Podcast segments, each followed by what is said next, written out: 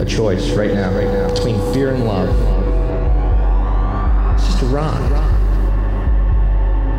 Out of the dark night of ignorance and into the shining light of truth. Expanding reality. A population of citizens capable of critical thinking.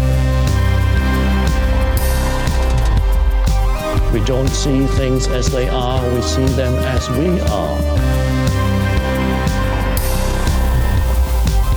There's a, a level of reality where everything dissolves into a, an ocean of energy. We empower our experience by insisting on our authenticity. That's very profound. Very. Expanding reality. Welcome to Expanding Reality Podcast. I am your host, Brandon Thomas. On this episode, Kute Blackson, we talk about his amazing best selling book, You Are the One, as well as his brand new book, The Magic of Surrender Finding the Courage to Let Go. This guy is incredible. Uh, his story is fascinating. He is one of the most interesting and most well grounded, but out there guys I've ever talked to. He is incredibly self motivating. Uh, if you guys don't get something motivational out of this episode, then I don't know what to tell you. Uh, this guy is, like I said, a fantastic human being with an incredible story. So, without any further ado, Kute Blackson. Ladies and gentlemen, extremely excited to have on the show with us today, Kute Blackson. How are you today, my friend? It's great to be here. Thanks and, for having me. Uh, it, it's an honor, I'll be honest with you. Um, so, you have written a couple of books. Your newest one we're going to discuss today, uh, a little bit more probably, but uh, the You Are the One periods after all of them. I like the title and I like the subtlety of the periods after each word. What was your thought process behind making that such a defining each word period? Um, wow, I think back. Uh, I just wanted to really make it stand out, you know, like really get people to get that you are the one. And it, it was just uh, an emphasis so that people would really get the sense of no one is coming, there's no one to wait for, it's you. And I wanted to slow things down and imp- imprint that on people's consciousness because in so many ways we look at the great ones, the Bruce Lees, the Mandelas, the Gandhis, and what have you, and we we project onto them and we think that they're special and they have some special gift that they're born with. And I think sometimes it's easier to project uh, some gift onto someone else because then we don't have to really own our own greatness. We don't have to really own our own divinity. We don't have to really own our own power. And I just wanted to stop people in their tracks and say, hey, it's no one else. If they can do it, they you know, even Jesus said, the things that I do, you can do these things and more and more. He didn't just say you can do some of these things, you can do equal to me. He said you can do these things and more. And so I really wanted people to to to get that, and that was part of the emphasis in in you are the one. And I wanted people to just take ownership and responsibility for the greatness that is living and breathing inside of them. Beautiful, beautifully said, and I completely agree. I'll, uh, of course, be linking all the ways to find you and your both both books uh, down in the show notes here. So, listeners, of course, you know how to do this. Just go down below and you can find him. Uh, fascinating guy, man. So, uh, it's my understanding that your father is from Ghana, your mother's Japanese, and you were raised in London. Is this accurate? Let me see, let me see. I have to think about it sometimes. Yeah, my my my father's from Ghana, as African as you can get. My mother is Japanese, as Japanese as you can get. I grew up in London, and then I've lived in Los Angeles for pretty much over half my life now, since I was 18, and also partly Mexico. And I feel like I'm a citizen of the world. You know, um, I don't feel like I'm from any particular place. I don't feel necessarily an allegiance to Africa, even though I love Africa and my culture there. I don't feel an allegiance to Japan, even though I love Japan and the culture there. I, I, I don't feel any allegiance to the UK, and I, I didn't love the UK. Uh, I don't feel even allegiance to the US, and I really love the US. I think it's an amazing country, despite the challenges and whatever people can say. I think the US is an incredible nation of possibilities. It's somewhere I came literally with two suitcases, you know, one a thousand dollars, and I think there's very few places in the world that an individual could go to experience the level of freedom, the level of if you put in the work, you can make something of your life. And I think for me, America is probably the most at home I feel because I feel it's giving me a foundation to grow and evolve. But I really feel more than anything, I'm a citizen of the world. Um, and I think the soul, what we really are, our essence, our spirit, our life force, the soul has no nationality, no passport, no no, shall we say, skin color. The soul is is, shall we say, mm, beyond birth, beyond death, whole, perfect, complete. And so I really, more than anything, identify myself as as a soul, as essence, as energy. And at that level, I think we're all one. And so I'm really passionate about uh, helping people remember the true essence of what we are. I love it. And uh, you and I share a, a, a goal on this planet, which is to give people back to themselves. Now, one thing that I love about your work, as well as how transnational it is, I mean, you're international, not only your perspective, but also just your message, man. And I love this unity consciousness message that you've got. It makes so much sense to me. And I think it couldn't have come about in a better time. I think now humanity is really ready for these ideas. Because I think that the concept, you know, and everybody talks about it from space, there are no outlines of countries, there are no borders. These are imaginary lines that human beings have created based on cultures, based on, you know, I came in and stole your land kind of thing and set up shop. And it's not a unified thing. It's a, it's, there's nothing I don't think more divisive. And so in a world in which we lived where everything is so parceled out and the div- divide and conquer tactic, however that's come about, if it's been deliberate, it seems to be pretty effective. This is why I'm so excited not only to speak with you, but that your work is out here and what you're doing for the planet, man. I think you play a major role specifically in raising the consciousness of this whole planet right now. We need you more than ever. So, uh, tell me how you came to the United States with two suitcases and a G in your pocket, and then I uh, became the guy that I'm talking to right now. Um, wow. I always had this sense I was going to come to the US. So I'll back up. As a young boy growing up in London, um, I always felt this deep shall we say, uh, affinity with human beings. I felt, I was a very sensitive kid, and I really felt people's pain. I felt people suffering. I felt what people were hurting. And there was a deep, let's say, compassion or desire to alleviate people's suffering in some way as a young kid. I didn't know how I would do that, but I just felt people. I was very empathic. And so that piece was always there. But I would see people who seemed to have everything, every reason to be happy. They had the fame, the money, the cars, the homes, the, the success, yet they were miserable. I went to school with some of these kids. I got a scholarship to a very prestigious school, and I, I didn't understand, like, why, why are you unhappy? Because I also grew up in certain parts of London that were very poor and considered dangerous and poor places you don't want to go. And yet I was around people who didn't have a lot, yet seem to be fulfilled and seem to be happy and seem to have community. And so the juxtaposition didn't make sense. And so as a young boy, I began to really ask myself the questions of, you know, what is this about? What is life about? What is the purpose of life? Is it just to wake up, go to sleep, make money, have sex, make babies, go on vacation, buy a car, and then die? Like, surely there has to be more to the purpose of life. What is the purpose of life? So as a young kid, I started asking myself those questions.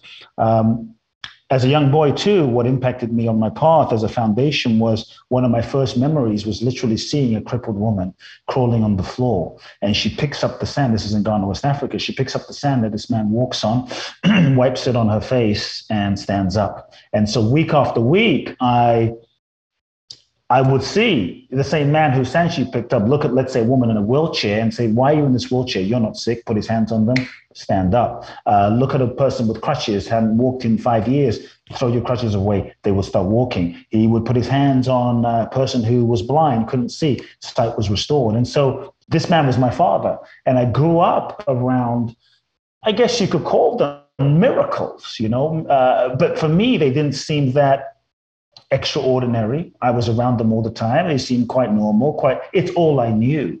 And so I grew up in this environment with this uh, spiritual guru like type of a father who built 300 churches in Ghana, West Africa, a huge church in London. In London, the congregation was about 5,000. In Africa, total combined was hundreds of thousands of, of people in his in his congregation. And so I started speaking in my father's churches when I was age eight, thrown into the audience one day. My father says, My son is going to speak. So you could say that's when my speaking career started. at, at 14, I had no idea what I was going to say, no idea. I was more interested in playing soccer in, you know, on the street, but I was dragged, put on the front row because it didn't look good on my father. And I was asleep. And my father said, My son's going to speak. And they threw me on stage. And something came through me that at a young age, I can't remember, I don't understand. It was like, I don't want to use the word channeling, but literally it was like something open and words came out of my mouth that I don't remember. And that was the beginning. And then, so I would, I started speaking, you know, every couple of months. My father would throw me on stage and I hated it. But when I got on stage, something would happen. And when I was 14, my father finally announced to the congregation, my son is taking over my ministry. He's my successor. Everyone went crazy.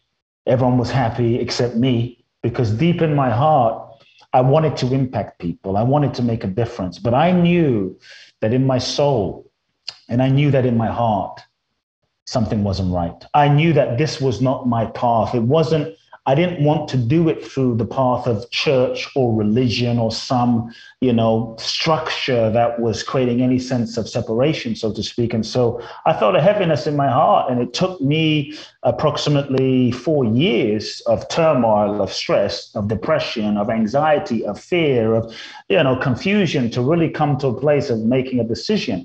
During that time, from eight to 18, I started reading hundreds and hundreds of self-help books, everyone from Tony Robbins, Zig Ziglar, Deepak Chopra, Marianne Williamson, Wayne Dyer, to the Eastern mystics, Krishnamurti, Osho, Ramana Maharishi, on a quest of answers. And so when I turned 18, I looked into my future. And I think maybe this is where my life began, so to speak, uh, the next chapter. Because I looked into my future. And on one hand, I felt called to an unknown direction. I felt called to go to the US. I felt called to come to America. My soul was pulling me in this direction, which was completely unknown. But I wanted to come to the US because this is where all of the authors and the teachers and the folks I'd read about lived. Yet there was this expected path. My life trajectory was completely mapped out for me by my father. I was expected to take over churches, be a good son, you know, take it to the next level. All of these hopes and dreams of literally hundreds of thousands of people put on my shoulders. And I looked into my future, age 20, age 30, age 40, and I realized that my soul was would just die trying to be someone that I'm not and follow someone else's path. And I, and I saw that you can't be truly happy being someone that you're not. You can't be truly happy and fulfilled living someone else's version for your life. And what is the point of having success by the world standards if I don't have myself? And so I made a very a, very difficult decision because my fear was if I dared to speak my truth, if I dared to be myself, if I dared to speak to my father and, and tell him how I really feel, I would be outcast, I'd be abandoned, I'd be alone, I'd lose his love, I'd lose community, I'd lose everything. And so I said nothing. But when I turned 18, I had to make a decision. And through much turmoil and meditation and consideration, I decided to make a choice. And I decided nothing was worth it. Nothing was worth compromising my soul. Nothing. And so, cut a long story short, I one day had a conversation with my father. The most difficult moment of my life up until that, that moment, because um, I, I, idolized him. And I said, I'm not taking over your churches and I love you, but I don't feel it. And we didn't speak for two years. Let's put it that way. It didn't go over too well, and it was devastating. But I knew in my soul that I was on the right path. And I felt so alone, so abandoned. I felt like God, the universe, life had given me a vision and a dream that I had no freaking idea how I was going to fulfill. And I remember just sitting there looking up at the sky one day going, What the hell am I going to do? But I knew that I was on the right path. And I really believe that when you follow your deeper soul's authentic calling and impulse, that's when the universe rises to support you. And one day I'm in the library, someone gives me a magazine. Look at, I, I could feel chills, and, and, and I'm looking at the back of the magazine, going, I'm feeling something. It says the American government's giving away 55,000 green cards in the green card lottery, and that's when every hair went up on my on my arm, and I knew I was going to win in a strange way. And the odds on high but I, I felt it. And three months later, I was notified that I won a green card. And it was crazy, but expected. And came to the US, two suitcases, knew no one in the country, $800, showed up in Venice Beach, California, 18, 19 year old kid, completely clueless. And I would love to say it was easy, you know, but I think sometimes when you follow your path, when you follow your calling, that's when the challenges really begin. You know, that's when the difficulties really begin. Life life throws you tests and challenges that you have to overcome so that you can tap into parts of yourself and become develop into the person that you need to be in order to, to fulfill the vision that we're given. Some, so, so to me, dreams and a purpose is evolutionary because it takes us on that journey. And so I had to go through a lot of tests and challenges when I arrived, and it was challenging and difficult, and I wanted to give up and felt alone. And and yet that's what began my journey. And when I found teachers and mentors and many of the folks I read about and studied with them, started traveling the world too. You know, went to India, went to Thailand, went to India, studied with enlightened masters, went to Thailand, studied with monks, went to Israel, studied with rabbis, just started traveling the world and on a quest for answers. And it was through that process of my own internal transformation that I tapped into uh, I don't know. I felt like I accessed. I didn't have shit to show for it in the world. I was broke, but I was. I felt so free and so happy. And I just. I remember as a young young kid, I, I thought I, I want everyone to feel what I feel. I have no reason to be happy. Nothing. No money. I'm sleeping on someone's couch, but I feel so freaking happy. And and I and I and I wanted I wanted people to feel what I felt. And it was it was from there. People started coming up to me saying, "What? Why the hell are you so happy?" And that started my coaching practice and it grew from one to one to one and people started coming from all around the world and one grew to groups and thousands of people and it just expanded from there so that's a, a bit of my story I love it. And it seems like whenever you find your purpose like that, or you do pursue a calling of some type, especially one that speaks so deeply to your soul like you did, you are presented with, I think, a greater weight of challenges. So the challenges are there, like you said, to build character, but also to make sure that this is what you want.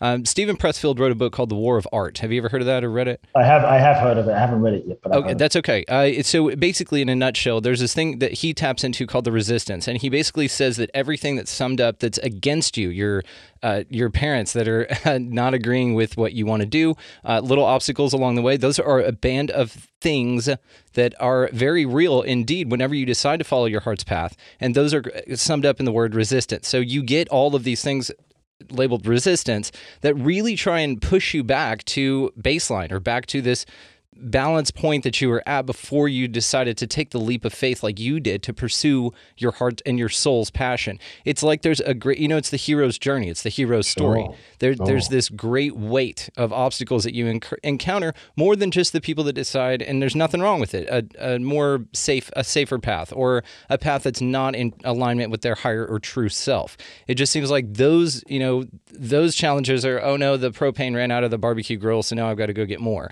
With you, it's a very different set of challenges. You're challenged spiritually, mentally, emotionally, and physically constantly.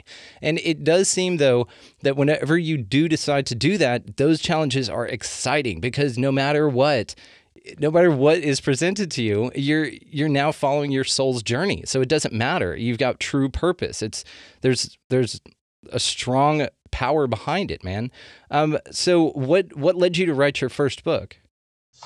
Uh, for me, writing my first book was a natural evolution. You know, as a teenager, I read all of these books. I read Stephen Covey, I read Chopra, I read all these books. And I was like, wow, I want to write a book. So I always knew I would write a book at some point. And uh, in 2010, I had an idea for a book. Uh, a little side story, but I, I had an idea for a book.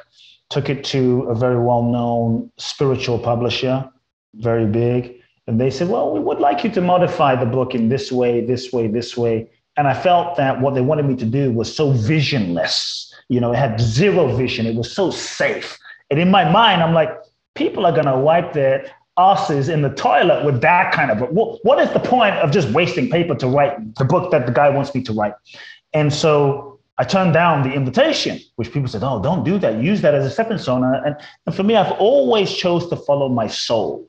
I think when we follow our soul, we we will always end up in the right place at the right time with the right people because when we follow our soul we're in the flow when we follow our soul we are in our flow and when, when we're in our flow not trying to follow anyone else's flow what's what's what's truly ours will meet us in the right moments it we may not be taken on the path that we most expected. The road might be a little different, but we'll end up in the right place. And so when I when I felt into my soul, it was like this is what this what this publisher is asking me to do is not in alignment. Is not in alignment. I wanted to do something that would be different. I wanted to do something that would be unique, a unique expression of my own essence. And so I waited and I waited and I was guided to just wait. And from 2010 to 2015, I grew my business, I grew my career, said I'm going to go do my work and impact more people. And through the process of impacting more people, obviously I grew, I developed. And then I just, you know, I just naturally knew and felt when something is ripe, is ripe. And I felt a ripeness in my being, a ripeness in the space, and everything synced up, not because I thought I should write a book. You know, it's what everyone else is doing. So and so is doing it. It was just like, it's time. And I think when we trust the flow and we trust the timing of things because it's aligned, that's when life and the universe supports us because we're working in harmony with nature. And uh, yeah, I mean, one thing led to the next thing. I spoke at an event. Next thing you knew, I was signed to William Morris, the agency. Next thing you know, I was in a bidding war with several publishers and it just emerged. And so the first book for me was kind of an amalgamation of all of the wisdom and thoughts of my life packaged into this written work of of, of, of inspiration, so to speak. But here's what I would say: the book that I sold to Simon and Schuster, the publisher, was not the book you are the one that came out. Uh, what I sold to Simon and Schuster was a collection of all of my thoughts and ideas. And they bought the book, loved the book, uh, and then they said, "Well, can you make a few changes?" I was like, "Well, okay, made a few changes. Can you make a few more changes?" Oh, okay, make it. Can you make a few? I'm like, "You guys want a different kind of book." And I, am honest, I, I remember resisting it at first because what they really wanted me to write about was these journeys I used to do in India, which is what you are the one is about which is which is framed around I would take an individual to India. It's called the Liberation Experience. I take away your money, take away your passport, one person, one on one, immersive, intensive journey to India. Take away your money, take away your passport. You're stuck with me. Make you sign your will in case you don't come back. Make you write letters to everyone in your life in case you die. You know, and I take you to a 14 day intensive, radical, transformational, turn you inside out journey. And it's intense. You know, it's very intense. And so they they said we want you to write about that and you and teach through that. And I said, I'm not going to write about that because those journeys are so deep, so sacred. I could never capture that on the page. And anything I put on the page is not going to be the real essence of the journey. It's such a multi-dimensional, deep, spiritual journey that it, it can't be captured on a piece of paper. And I resisted until I meditated on it and I felt my mind didn't want to do it. My personality didn't want to do it, but I felt the alignment. We have to follow the alignment. And I saw that there was a book that was seeking to be written that was that. And so I surrendered to that. And I started writing a book that was framed around these India journeys to bring my teachings through a narrative of a story and my clients, and everything started downloading. And then here's a funny thing my publisher said, "No, we want you to change the name of the book." I was like, "Hell no, I'm not changing the, the name of the, the book." Line. That's and, the line. And, and, she says, "In your book, there's a there's a phrase: you dot r dot." And I didn't even know consciously why I was putting those dots there. You dot r dot the one. Because she said, "That's the title." I said, "Hell no." And then when I really felt into the alignment. I think we constantly have to feel into where is the alignment? Where is the flow of life moving? And we have to allow ourselves to go with the energy, go with the authentic flow of life, not what we think should be. When I felt into it, I thought it was true. I thought it was right.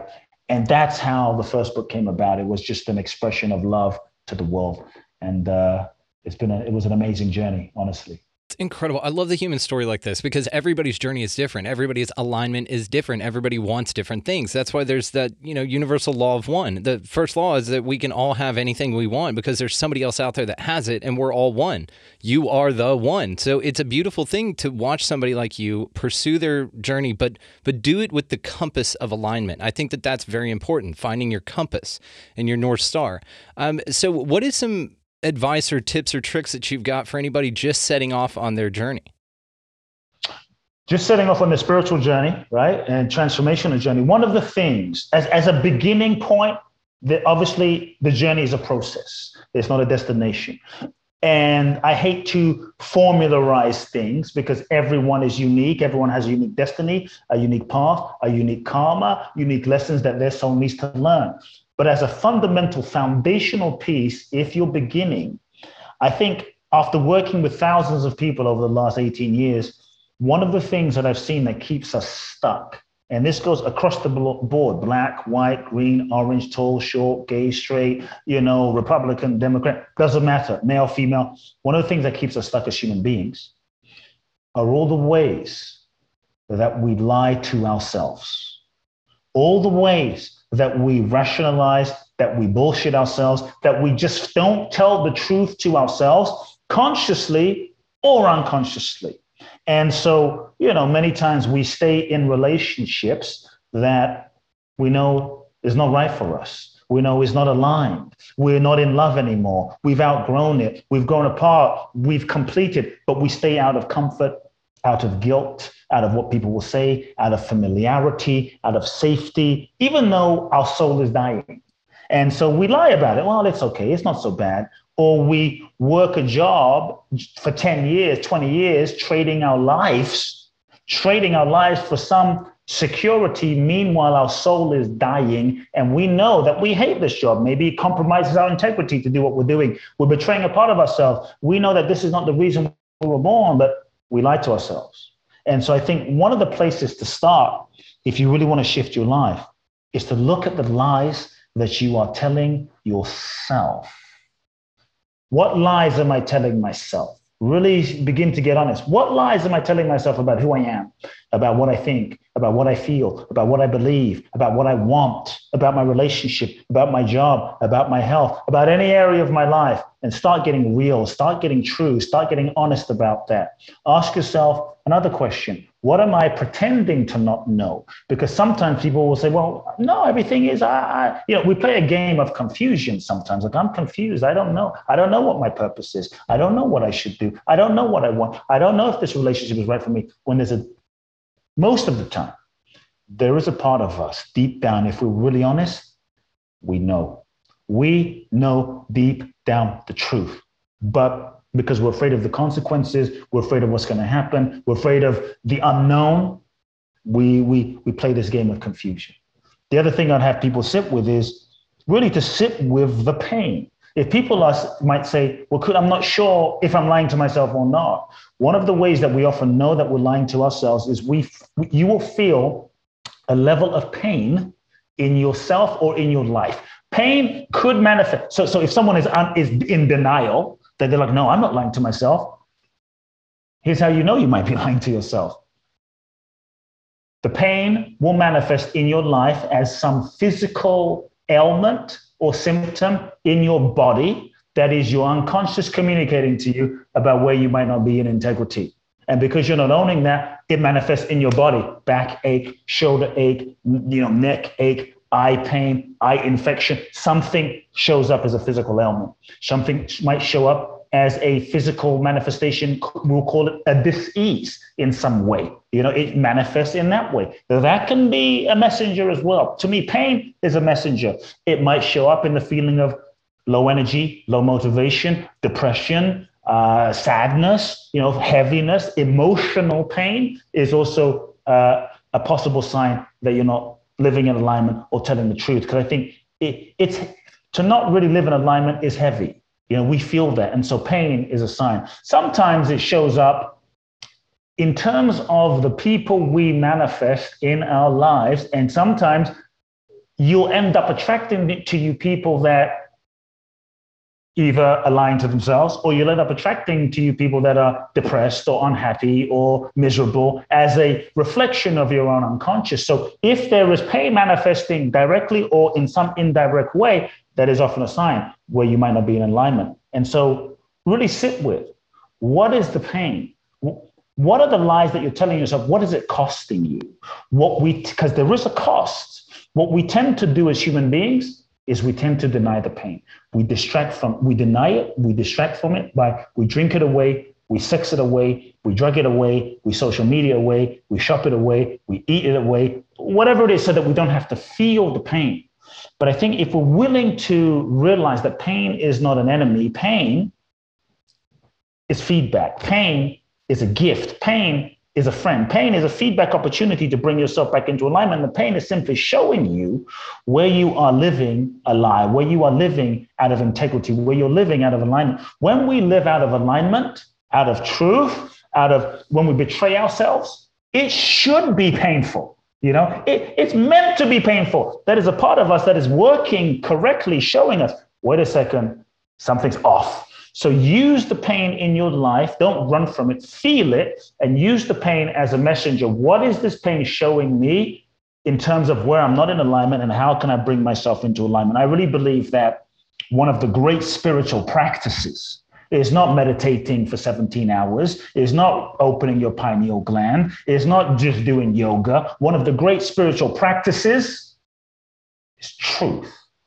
Telling yourself the truth. Because so much of the bullshit and the suffering that we experience and the mess that we create in our lives, in our relationships, eh, that we pray to God about, God, please help me with the situation, would dissolve and unravel if we were honest and we spoke honestly, lived honestly, and we lived the truth. Yes, we will lose people but we will lose things and certain things might rearrange themselves and fall apart. But likely what will move out of your life and the people that will fall and move out of your life will probably not truly in alignment with your essence with your authentic nature in the first place. So truth to me is a place where we can start and if we don't deal with the truth some people might say i don't want to deal with it if you don't deal with it you will have to deal with it in some way in your life because it will show up in physical, it will show up in blockages, it will show up in things not working. So you either deal with it consciously or you deal with it unconsciously. Hmm. With with the way that I've been seeking um, for a long time now, man, um, I found that spiritual awakenings and things like this, and truth especially, uh, speaking to truth, is very subjective. It's very personal and it's different for everyone. So, do you think that there is an ultimate reality, that there is a true truth, or do you think that it's so per- in the evidence that it's so wide and varied with everybody around that each person has their own unique, personalized, tailored to them spiritual experience, that there is one true truth? Well, I would say that the one true truth is that we all one at the deepest level. You know, we're one, we're divine, whatever that means. We are consciousness, we are being, we, we, we are manifestations of the divine. So do you think and, and, and how you might choose to access that? You know, everyone can have a different way to access it. Some people might do yoga. Some people might do meditation. Some people might just freaking go hiking. Some people might, you know, run and access that, that deeper uh, access to their own essence and being. Some people might do tai, tai chi. Some people, so I think there's, there's different ways and paths that we can access and modalities that might assist us in accessing it. But at the deepest level, we're one. That to me is the truth. Do you, so it, it's almost like the idea that um, your your calibration or your your telltale on this is either love or fear, right? Because that's like Neale Donald Walsch. You and I have both talked to him. He's been on the show. One of my biggest influences ever, man. I've got his book Conversations with God and changed my life for sure. And I'm sure you're you've got similar experience with it. But with, under his understanding, it's it's uh, love and fear, and that's all we get. So it's it's you're either operating out of fear or you're operating out of love. And so people, yeah, might not love to do Tai Chi. Other people might love to do Tai Chi, and that's where their calling is from, right? And though the calibration is in fear, fear of not fitting in, fear of being ostracized, fear of, you know, wasting your life away, um, fear of, you know, judgment, fear of your spouse leaving you or something like that, that may be the calibration that you're not living your truth. That's the subjective or personal part of it. That's what each of us have to figure out for ourselves. That's why, like, folks like you, man, and, and a lot of people that I talk to, you can point them down the direction, but they've got to take the steps, right? You know, it's like that thing. I can only, you know, show you the door. You've got to open it and walk through it, right? Yeah. Yeah. I think I think one of the things that we as we're beginning the path have to begin realizing is we have to start becoming aware, conscious and aware of our conditioning. I think this is something that's so important. When we're living unconsciously, we're not aware of our conditioning. We think that we're free, but we're not really free. To me, we're just often uh, living the living out the momentum of energy and karma and tendencies of our past, of our programming, of our childhood, of our parents, of our generational lineage that we don't always know why we're doing what we're doing. We're just often at the effect of things that happen to us without being conscious. We think that who we are is who we are, but it's not necessarily. So, just in terms of conditioning for those listening, just to make it clear, I feel that we are manifestations of the divine consciousness, energy, life force, the one essence energy that is living and breathing us all. Whatever label you want to, to, to use on that, go for it. It's just a definition. Uh, and, and so if you look at a child, a child is born, incarnates into this world. You look into a child's eyes. I was just holding my godson the other day in LA, and I was like, I just melted. You know, this baby is like pure divinity looking at me. Doesn't know anything about the shit I've done, haven't done. Doesn't know who I am. Doesn't just just like, and this is just pure, pureness, pure essence pure, I mean, just God, love. What just, it's like, wow, it's a reminder of what we are. So with these children, we incarnate into this human existence, these, these sort of awake beings in touch with that source energy. But now we're born into a framework. We're born into a framework. We're born into a narrative that is preset, pre, pre, pre-programmed for generations and so now we're born into a preset, pre-programmed framework and narrative based on our culture, based on religion, based on parents, based on grandparents, et cetera, et cetera. And now we meet our parents who are inside of this framework, and they're doing the best that they can do based on that programming as well. Most of them are not so conscious.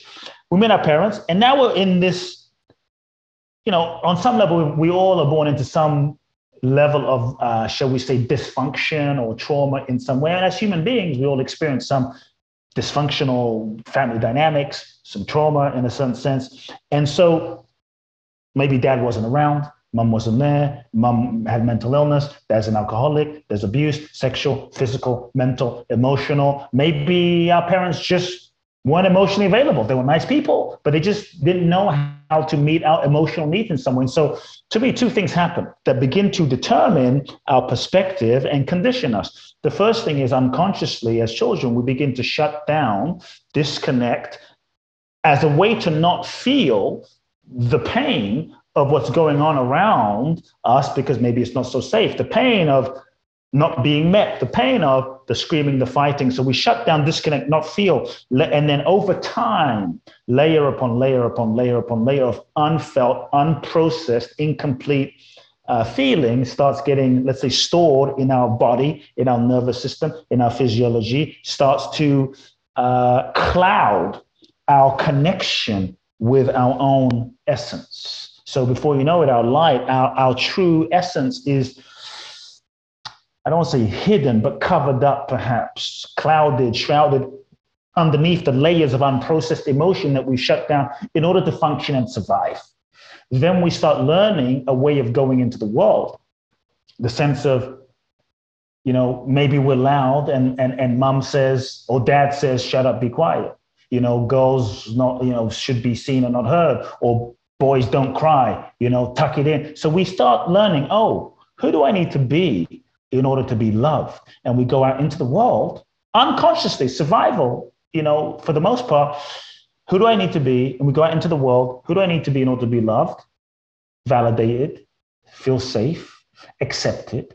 And so we start to contort ourselves into a certain shape in order to get love, validation, approval from our parents, from those around us. And we start to manipulate ourselves, contort ourselves, betray parts of ourselves, shut down parts of ourselves. We create a face, we create a persona, we create a mask, we, we create a way of being that is really a pattern. We learn to pattern ourselves in a certain way, avoid pain, get love, get love, get validation, and we become this person. We contort ourselves through time to become this person that we actually think is who we really are not realizing that what we've become 18 19 20 25 years old is simply a survival pattern mechanism that we then attach to and identify with to avoid pain and get needs met that worked for us when we were five worked for us when we were 10 worked for us to for a certain degree. And the more tightly we hold on to this way of being then we say oh this is just who i am i'm just independent i'm just cold i'm just unlovable. I'm just this way. But we have to start questioning is who I am who I really am? Is who I am who I really am? Or is who I am a pattern set of conditioned ways of being that I've identified with? Who am I really? And so most of us, we live a part of our life thinking that who we are is who we really are, but the, the the degree to which we're conditioned without knowing is the degree to which we actually don't have free will to truly, any sense of free will, to truly uh, choose, to truly control, to truly make choices. We're just living out the programming of what we've been conditioned into. And so I think one of the first parts too is realizing wait a second, I'm conditioned. So I am who I really am, and begin to observe oneself, watch oneself, watch one's reactions, watch one's thoughts, watch one's conditioning, and actually have the courage to question who you are. And I think in many ways, we're afraid to question who I am because we're so attached to this idea of who we are. But it often limits us. This, this, this version of ourselves that we've become that often gets reinforced through life and relationships. And you know many of us we've built a life and a career based on this this version of ourselves. There's a fear of well if i let that go how will i function? How will i survive? How will i get my needs met? How will i succeed? And and i think it takes a lot of courage to say let me look at myself. Let me question myself. Because i think the more we can unravel the layers of conditioning through awareness through questioning and through feeling then we can begin to to loosen the grip of egoic identity and conditioning so that we can allow for more light, for more consciousness, for more energy, for more of, for lack of word, the divine, more of life to begin flowing through us as we get ourselves out of the way. Then life, more of life can start flowing through us and using us I feel, in ways that go beyond our own limited personal sense of power. You know, in the epigenetics is what Dr. Bruce H. Lipton talks about, about transcending your genetic predisposed, you know, map or whatever, your your architecture. And and to that point, I, I heard something a long time ago that just stuck with me, man. And it says uh, it's somebody declaring basically that it happened in my family until it happened to me. And so what that speaks to is the epigenetics. It's breaking that cycle. Because what I've found out, man, and, and the question I've got for you now is is spirituality necessary for everyone? Now, let me preface this oh, by saying it's a good question. Well, some people are, I've never asked it before, but while you were talking, it's something now I'm very, very curious about. Because again, on our on our journeys, like you and I are, a lot of people are content with being a caterpillar forever. Not everybody wants to turn into a butterfly, man. Uh, not everybody wants to go through the teardown breakdown process of the pain that it takes to break out of that to lose your family to lose and in most cases this is the result right? At least for a little bit until you come back to your true self or as you're finding it. It it's not everybody wants to go through that. There are I would say way more people than not that are just fine living the status quo, just keeping it copacetic, doing things just because that's the way we've always done it. The most dangerous sentence ever spoken by human beings. Well, that's just the way we've always done it. So that's how we're going to go. So, why is spirituality, or do you think rather, spirituality is the spiritual path is necessary for everyone? Um, no. And the only reason I say no is, and, and I'm going to go the roundabout way, but it's like, what is spirituality? You know, because I think in many ways, what is spirituality doing yoga? Is spirituality wearing mala beads? Is spirituality wearing those flowing pants? Is spirituality going to India? Is spirituality doing some chanting in the morning? Like, what is spiritual? Really? You know, and, and so I think we have to be aware of that definition of spirituality so it doesn't just become another identity.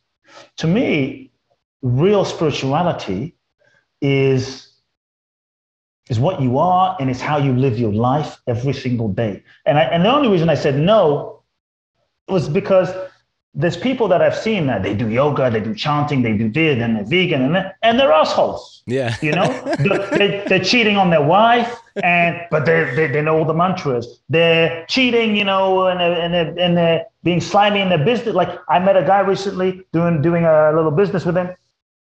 The level of betrayal and the level of out of integrityness, this is supposed to be a spiritual author that I'm like, that's not spiritual to, so what is spiritual? You know, and so I think spirituality is how you live your life day to day to day, treating those in your life. That there's nothing more spiritual than speaking the truth. There's nothing more spiritual than living integrity. There's nothing more spiritual than being your word. There's nothing more spiritual than being kind. You know, like, okay, you did 17,000 mantras in your room, but you're not being kind. What is the point? To me, real spirituality has to be practiced in action where you recognize the oneness and the spirit in all human beings. And so there's people that I have met who they're not on the spiritual path, but the way they live their life and how they treat me and how I see they treat their wife and their child and their husband is way more spiritual than that person that is doing, you know, ayahuasca for the 800th time. Spirituality is a way of being, of how you show up and live your life and honoring the humanity and the divinity in each person. And so I think to me it makes it it makes it practical in a certain sense, you know. And I think, look, all of life, so then to back up a little bit, all of life, whether you're aware of it or not, to a degree, is a spiritual process. All of life is a spiritual process. Whether you call it a spiritual process or you call it a whatever process, is why we we are souls that we incarnate into this human experience because on some level there's some lessons that we're here to learn. To me life ultimately is the classroom for your soul's evolution. And every situation every person every relationship every challenge every breakdown every bankruptcy every illness every everything is part of the curriculum that your soul gets to go through and experience so that it can grow learn and evolve and become more authentically oneself and become more loving and, uh, shall we say, uh, realize more of our true divine infinite nature. And so we can do that. I think the question becomes then we can we can participate with the process of life unconsciously, like we're just in denial and we're unconscious and drinking and smoking and just doing crack and just you know watching Jerry Springer and just being un- completely unconscious. We can participate in life uh, uh, so I, I, would just say that's maybe not really participating. Then we can participate in life more unconsciously, just going through the motions, like you were just saying, right? Or then we can understand perhaps what the real purpose of this process called life is, and we can start participating in it more consciously. And I think that's really the key. It's the ability to participate in this experience with a deeper understanding of what it's really about, to learn the lessons, to grow, to evolve, to resolve, to become more of who you are in every interaction, then you start seeing life as a school. Then you start seeing every shall we say, every interaction, every lesson, every challenge, every relationship as a reason and opportunity for your soul to evolve. To me, that's really what it's about. Do you have to drink green juice? And do you have to wear mala beads? And do you have to do yoga to do that? No. You know, and so I think it's important that we drop our definitions of spirituality and what it is and what it isn't. And we allow ourselves to participate in the growth opportunity that is life as human beings uh, as authentically as we can and to live each moment as authentically as we can because i think that is profoundly spiritual i will say though that i feel and this might sound a little strange spirituality is not the purpose of life the ego might hold on to spirituality and start making that the purpose of life. But in essence, spirituality, in the way that we may have defined it, you know, is maybe a vehicle. But there comes a moment to throw it off and just start living and just start living each moment. And when you just start living each moment, then you start realizing if you're really present in, in each moment, there's not one moment, there's not one moment that is actually not spiritual. It's like, I guess what I'm trying to say is, I want us to drop the definition spiritual not spiritual. Spiritual, not spiritual. Because everything is a manifestation of spirit. Everything is the fundamental expression and manifestation of spirit. And is it less spiritual to change your kids' diapers than sitting in Zen monastery with the guru giving you Shaktipat? Is it more spiritual? So, so there's this idea of, oh, that's more spiritual. But changing your kids' diapers, seeing the divine, seeing God right there while the shit is flying, the pee is going, and it stinks, and just dissolving your ego in that moment. Oh, yeah. It, that's spiritual. Then I think we stop looking for spirituality in some high, in some, oh, I saw some blue light. It's like, oh, if what we were meant to do was, was to see blue lights and float in the, we would, we would, we would not need to incarnate. We are here to live in this human experience. And so the definition, then when we drop spiritual and not spiritual, then every moment becomes sacred. Every moment becomes holy. Every moment becomes that. And to me, that is, I think, the invitation you know, where it's not this or that. It's just every, everything is that. Everything is God. Everything is spiritual. There's nothing that's not divine. Not, there's no moment that is not divine, holy, and sacred. While you're having sex with your wife, girlfriend, husband, while you're driving, while you're changing the diapers, while you're running and jogging, while you're at work, there's no moment that is not that. I think that's when the ordinary becomes extraordinary and everything, that's when something shifts. And so for me, that's the invitation. It's like letting go of spiritual. It's like everything just is. Could not agree more, and this is why I ask. Because there's spiritual sections, there's spiritual stores, and people will tell you that you're not spiritual unless you wear a ring on each finger, unless you grow a ponytail out, and unless you trade your wardrobe in for nothing but robes, uh, unless you, you know, are planting crystals everywhere and you meditate for hours and hours and hours. I completely agree with you, though, and this is why I asked because I think it's all a spiritual experience. It's all a yes. spiritual journey. If we are the one and there's nothing else here, you know, the egg. You've seen that right? The uh, the story of the egg, where it's just you and God, and that's it. I'm you, you're me. We're all humans beings here having this experience, but it's all different experiences. So why would there be one spiritual, um, in air quotes, path for anybody? It's all a spiritual path. This is the great awareness, I think. And I think what people talk about about a spiritual awakening is just getting out of a conditioning or a habit or a lack of resonance with true and high self. That's it. If you want to be a race car driver, go do that. If you want to raise your kids well and provide them with better opportunities perceivably than you had, that's your spiritual journey, right? Um, so we're about at the agreed upon time here, dude. This flew by. Uh, you oh are my God, time fantastic. flies. It, it does when you're when you're unraveling the secrets of the universe here. So tell me just a little bit about your new book, The Magic of Surrender: Finding the Courage to Let Go. And of course, I'll be linking all of this in the show notes for the people. Oh, yeah, the, the magic of surrender, finding the courage to let go. This was not the book. Once again, I thought I was going to write.